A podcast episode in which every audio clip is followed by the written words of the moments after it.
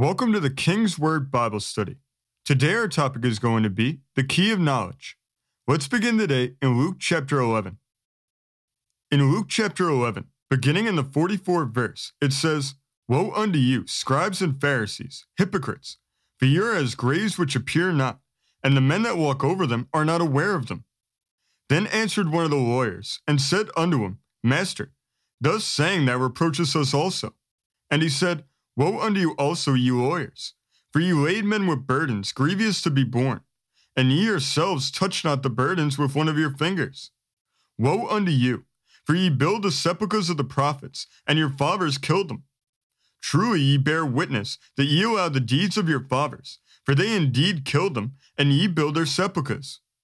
Therefore also said the wisdom of God, I will send them prophets and apostles, and some of them they shall slay and persecute, that the blood of all the prophets, which was shed from the foundation of the world, may be required of this generation. From the blood of Abel unto the blood of Zacharias, which perished between the altar and the temple.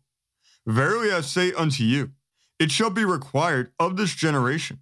Woe unto you, lawyers, for ye have taken away the key of knowledge. Ye entered not in yourselves, and them that were entering in ye hindered. And as he said these things unto them, the scribes and the Pharisees began to urge him vehemently and to provoke him to speak of many things, laying wait for him, and seeking to catch something out of his mouth, that they might accuse him. Verse 52 tells us, Woe unto you, lawyers, for ye have taken away the key of knowledge. Ye enter not in yourselves, and them that were entering in ye hindered. This is an interesting verse, and it's not just important for understanding what was going on with the Pharisees at that time. It's even more important for interpreting what we find going on in the church today. Not much has changed. It's really the same thing. The key of knowledge is being kept back from the people. But what is this key, and why is it so special? What is it about this particular key? What is it about this particular knowledge that the lawyers were trying so desperately to keep people away from? This was no ordinary type of knowledge. This wasn't just intellectual facts and information. This wasn't just book learning or learning gained through vicarious means. This was a totally different type of knowledge. The word knowledge in the Greek means to experientially know, functional working knowledge gleaned from first-hand personal experience, connecting theory to application. Application knowledge, gained in or by a direct relationship. This is talking about personal knowledge, the most intimate form of knowledge that there is, the knowledge gained through a connection between two people. This changes the way that we look at this verse. It's not just something being held back, it's someone being held back from people, and that someone is God. The thing that the religious elite and the legalists who have no personal relationship with God of their own fear above all else is the people knowing God for themselves. Because if people had that, it would expose them for the frauds that they really are. It would show that their supposed moral superiority is just a false facade. They don't want people to talk to God. That's one of the main reasons why they teach such a false idea of prayer to people. They teach people to pray in vain repetition, having them ramble off the same meaningless prayer over and over again instead of teaching them to have a heartfelt conversation with the Lord, talking to and hearing from Him. They don't want people to hear from God at all. And the way that they protect themselves from that danger is by leading people to think that hearing from God is only for ministers, only for theologians, or only for a select group of special people, which couldn't be further from the truth. We may think, are there really those who claim to be people of God, but would be this facetious as to hold back what they know to be the truth from people? Sometimes it's hard to conceive of this really being true, but there are people like this, and there's a lot of them. Sometimes the fact that there are wolves amongst the sheep is a reality that we don't want to face, but we have to face it in order to change it. Experience has taught us that throughout church history, this has happened time and time again. If we look back at the Protestant Reformation, which is the reason why we're listening to this program today, Martin Luther, John Huss, John Calvin, John Wycliffe, and many others were raised up by God to stand for the truth in an era when the truth was being suppressed worse than it ever had been before. The Catholic Masses in those days were only being said in Latin, so people couldn't even understand what was being said. The Bible was only in Latin or Greek or Hebrew, and no ordinary lay people were able to read the Word of God for themselves. Martin Luther learned the ancient languages and had to read out of an old Bible in the monastery library that was chained to the wall. But through their perseverance, they took back the key of knowledge from the lawyers and from the legalistic religious elite, whose only goal was to keep people out, not to bring them in. Their actions during that time were a prime example of Matthew 11 and 12, which says, And from the days of John the Baptist until now, the kingdom of heaven suffer of violence, and the violent take it by force. They forcefully took back the key. They weren't content to just bow down to the elite and their teaching. They questioned them and their authority, and that led them to God, the true authority, and they realized that they weren't being told the whole story. We find a concerning trend developing today, which is that the Protestant churches are beginning to become the very thing that they hated in the Catholic Church. They've become legalistic They've become reluctant to tell the whole story. And then they shepherd over confused, disillusioned, and disheartened people that think that they have the key of knowledge when they really don't. They're not protesting anymore. They just become part of that same system that they once rebelled against. They become the lawyers now, and we find them doing all the same things. They can say that salvation comes through faith and through grace alone, all they want but their actions would have you to believe that your salvation only comes through your works. The people teaching that hide behind their supposed moral superiority, which is rooted in their legalism, and it becomes a cloak that they can use to cover over their own failures and frailties as they strive to maintain a holier than thou mindset, never revealing their own faults, but quick to expose everyone else's. The head of the leaders keep this up especially in a day and age when there's such easy access to the Word of God and such a great amount of teaching. What stops people from realizing that the key is being withheld? We find that the people withholding the key are doing the same thing that they were doing in the first century. The concordance goes on to say for the word knowledge that we were looking at earlier, applied knowledge is only as accurate and reliable as the relationship it derives from. For example, the Gnostics boasted of their applied knowledge gained by their personal spiritual experiences, and it was disastrous. Gnosticism is literally the cult based on having special personal knowledge. This is the real danger here. You may think, if we're supposed to have a personal relationship with the Lord and have that intimate knowledge of Him, then what would separate us from the Gnostics? Wouldn't we be doing the same thing? But the difference lies in the word special. The Gnostics were saying that they had special revelations that the Lord only revealed to them and no one else and that they were having spiritual experiences that only they could have, which is a dangerous thing because it removes any type of checks and balances for others to check their accuracy. If something's only given to one person, who's to say he's wrong? How would anyone else know? But God doesn't work that way. 2 Peter chapter 1, verses 20 to 21 say, Knowing this first, that no prophecy of the scripture is of any private interpretation, for the prophecy came not in old time by the will of man, but holy men of God spake as they were moved by the Holy Ghost. When God reveals things to someone, he doesn't just reveal it to only them. He confirms it through his word, through signs and wonders, and through giving the same message to others. Acts 17 and 11 says, These were more noble than those in Thessalonica, and that they received the word with all readiness of mind, and search the scriptures daily, wherever those things were so. Mark 16 and 20 says, And they went forth and preached everywhere, the Lord working with them and confirming the word with signs following. Amen. When God reveals something, He'll confirm it so that His people can be sure of its accuracy. God doesn't want us to just take people's revelations at face value. He wants us to be sure that we're really hearing from Him and not just from someone's own carnal mind.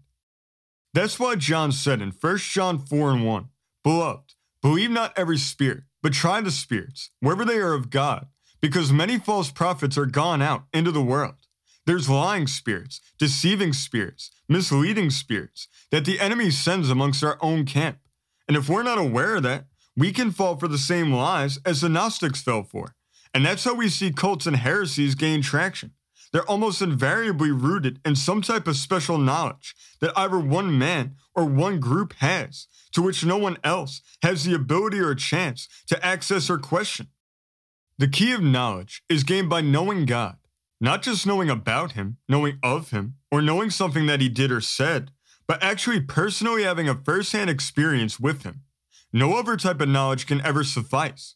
We've been blessed that the key hasn't been held back from us, that God sent people into our life that showed us the key, told us how to use it, and shared with us God's word so that we can realize our need to know God. For many others who haven't known God in this way, they desperately need to get this key. We know the effects of it when they don't have it. Matthew 7 and 23 says, And then will I profess unto them, I never knew you. Depart from me, ye that work iniquity. The key phrase here is I never knew you. You can say all the right things outwardly. You can do all the right things outwardly. But the outward's not what matters. It's the inward that matters. The Pharisees checked all the boxes for the outward, but they were just whitened in sepulchres full of dead men's bones and all uncleanness. A clean outside can be a good distraction from a filthy, polluted inside. The word knew here in the Greek is referring to the same type of knowledge that we looked at before first hand, experiential knowledge. Let's go to John chapter 10. In John chapter 10, beginning in the first verse, it says, Verily, verily, I say unto you, he that entereth not by the door into the sheepfold, but climbeth up some other way, the same is a thief and a robber. But he that entereth in by the door is the shepherd of the sheep. To him the porter openeth, and the sheep hear his voice, and he calleth his own sheep by name, and leadeth them out. But when he putteth forth his own sheep, he goeth before them, and the sheep follow him, for they know his voice. And a stranger will they not follow, but will flee from him, for they know not the voice of strangers. This parable spake Jesus unto them, but they understood not what things they were which he spake unto them. Then said Jesus unto them again, Verily, verily, I say unto you, I am the door of the sheep. All that ever came before me are thieves and robbers, but the sheep did not hear them. I am the door. By me, if any man enter in, he shall be saved, and shall go in and out and find pasture. As we just saw in verse 9, Jesus said, I am the door. By me, if any man enter in, he shall be saved, and shall go in and out and find pasture. Jesus is the door. No door that was ever worth opening, no door that ever had anything valuable behind it, didn't have a key. Every door needs a key, and the key of knowledge is what opens the door. It's knowing God personally that opens the door to a life and an eternity spent with Him. Revelation chapter 3 and verse 20 says, Behold, I stand at the door and knock, and if any man hear my voice and open the door, I will come into him and will sup with him, and he with me. Many people hear the knocking. They feel deep down inside that they're missing something, especially if they have the outward form of religion in their life. They know that the door is there. They hear the faint and steady knocking deep in their heart of a loving God who desperately wants to be a part of their life, a God who desperately wants to help them and lead them as the good shepherd that he is. But they just don't know how to open the door. And the earthly shepherds whose job it is to tell them won't tell them. That leads to some people thinking that maybe there isn't even a key. Maybe that door isn't meant to be opened, or they think that they'll never find out how, and think that something that they've done wrong is the issue. Luke 11 and 44 said, Woe unto you, scribes and Pharisees, hypocrites, for ye are as graves which appear not, and the men that walk over them are not aware of them. This is one of the saddest parts of this whole problem. There are countless Christians who aren't even aware of the precarious position these leaders are putting them in. They're being led down a dangerous, dark path without even realizing it, while the religious elites tell them that everything's all right. We also find that not only do the legalistic leaders withhold the key from others, they don't even use it themselves, which is evident when you look beneath the surface. The second half of verse 52 in Luke chapter 11 said, Ye enter not in yourselves, and them that were entering in ye hindered. Luke 11 and 39 says, And the Lord said unto him, Now do ye Pharisees make clean the outside of the cup and the platter, but your inward part is full of ravening and wickedness. If the leaders haven't done what's necessary, they can't help those they've been given charge of. On airplanes, the first thing that they tell you is that if you needed an oxygen mask, you put your own on first, then you help another person put on theirs, no matter who they are because they understand that you can't help anyone else if you can't help yourself first. And that's what happens with the legalists. Maybe they can't, or maybe they just won't help themselves, but the end result is the same. The people under their authority don't get the help that they need, and they're left to fend for themselves. The elite have the outward appearance of a healthy spiritual life, but inside, there's nothing to back it up. They don't have God within them. They just know about God and God's law. That's nice. It's good. But it's not good enough.